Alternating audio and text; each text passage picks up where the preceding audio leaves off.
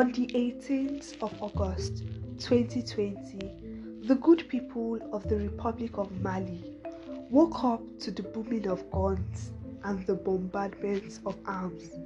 The democratic era was over, and the men of the military were there to take what they thought was rightfully theirs.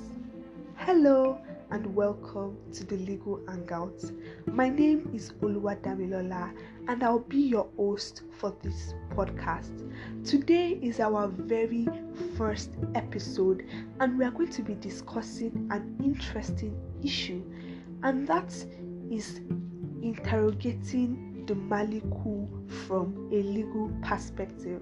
We are not just going to stop there, we are going to also analyze this scenario under Nigerian law and see what the constitution says about these forced transfers of power, the penalties, if any, exist.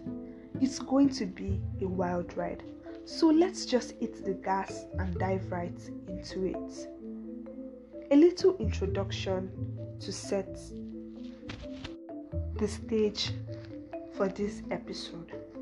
Colonel Major Ismail Wagué, Lieutenant Colonel Assimi Goita, and other high ranking members of the Malian army arrested former President Ibrahim Keita, forced him to resign, and overthrew the democratically elected government. To the joy of many civilians who had earlier taken to the streets in protest of his administration, and this was before the coup. The junta has promised to hand over power to a truly democratic government, but has refrained from giving a precise timetable for the handover of power. The constitution of the Republic of Mali is pretty cut and dry in its position towards coup d'etats. But before we go into that, it is very pertinent to understand that Mali is a French speaking country, and through the course of my research, I had to read an English translation of the constitution. If any meaning is lost in context, I humbly apologize for that. So let's go right into it. Article 26 of the Constitution explicitly reads that the sovereignty of the nation belongs entirely to the people, who shall exercise it through their representatives or by votes of referendum.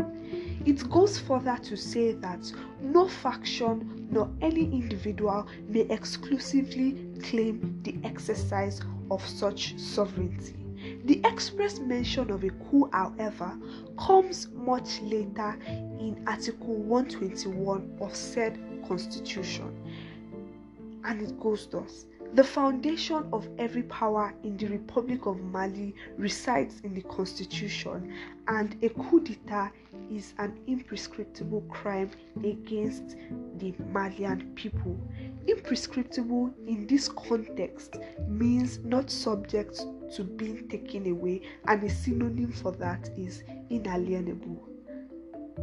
However, these provisions of the constitution have not been able to help the people of Mali because when coups happen, there is usually an ouster or suspension of certain constitutional provisions, and these are the provisions that go against coups in themselves. Military governments suspend this so as not to interfere with their governance.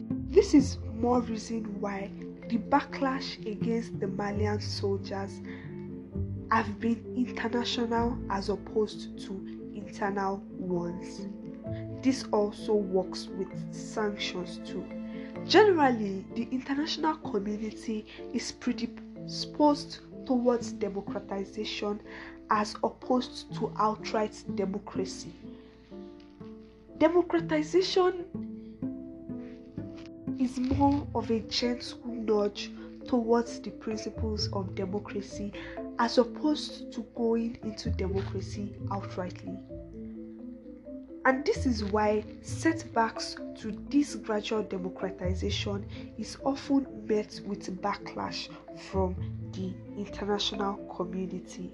Organizations such as the African Union and the United Nations have adopted this anti coup framework. ECOWAS has also joined in this too. This is great because these negative international responses to regimes significantly influence the sustainability of these regimes and makes them crumble faster. And this is great for everyone because at that point, the coup plotters could then face the full wrath of the law. But now, let's move on to the good stuff, and that is the Nigerian reality. What does Nigerian law say about scenarios like this? Right off the bat, Section 1, subsection 2 of the Nigerian Constitution states that the Federal Republic of Nigeria shall not be governed, nor shall any person or group of persons take control of the government of Nigeria except in accordance with the provisions of this constitution. It doesn't just stop there.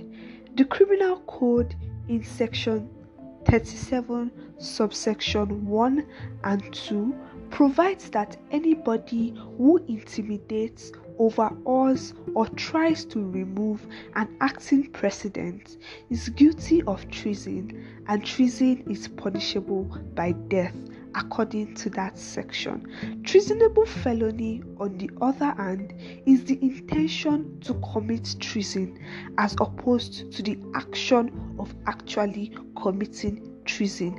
Section 41 punishes this with life imprisonment.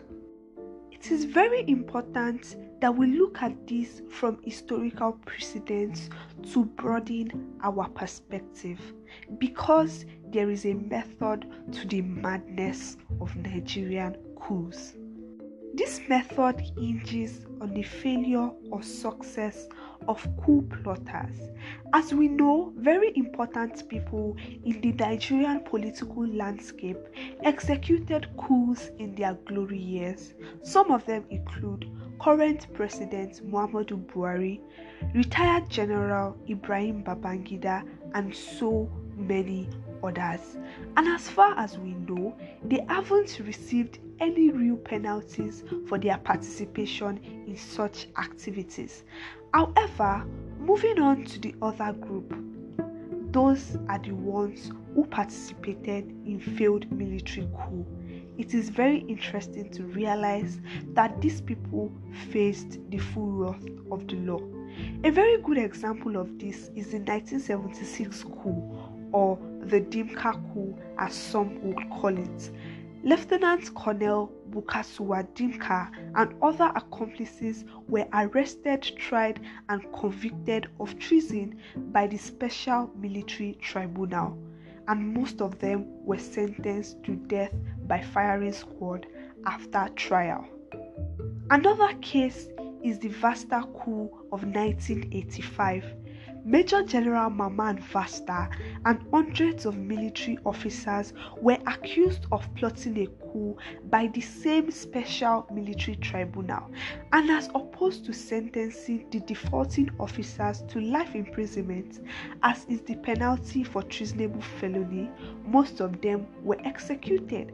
And some would even argue that this happened without proper fair hearing and it was all a product of a bigger conspiracy.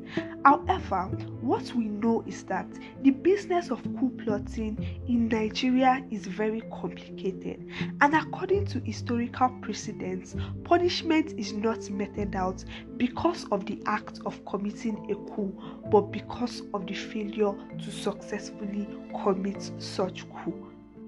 As we all know now, the answer to the question posed at the beginning of this episode is just that it depends on the outcome of such In other words, a coup is a zero sum game.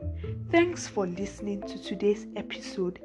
If you enjoyed it, you can also get more episodes like this by subscribing to this channel. The source materials that were used for creating this episode are going to be linked in the description, and our Twitter page would also be linked in the description too. We are open to suggestions, questions, disputations, amongst other things that you seek to bring to our notice. Thank you once again for listening to this episode. Bye for now.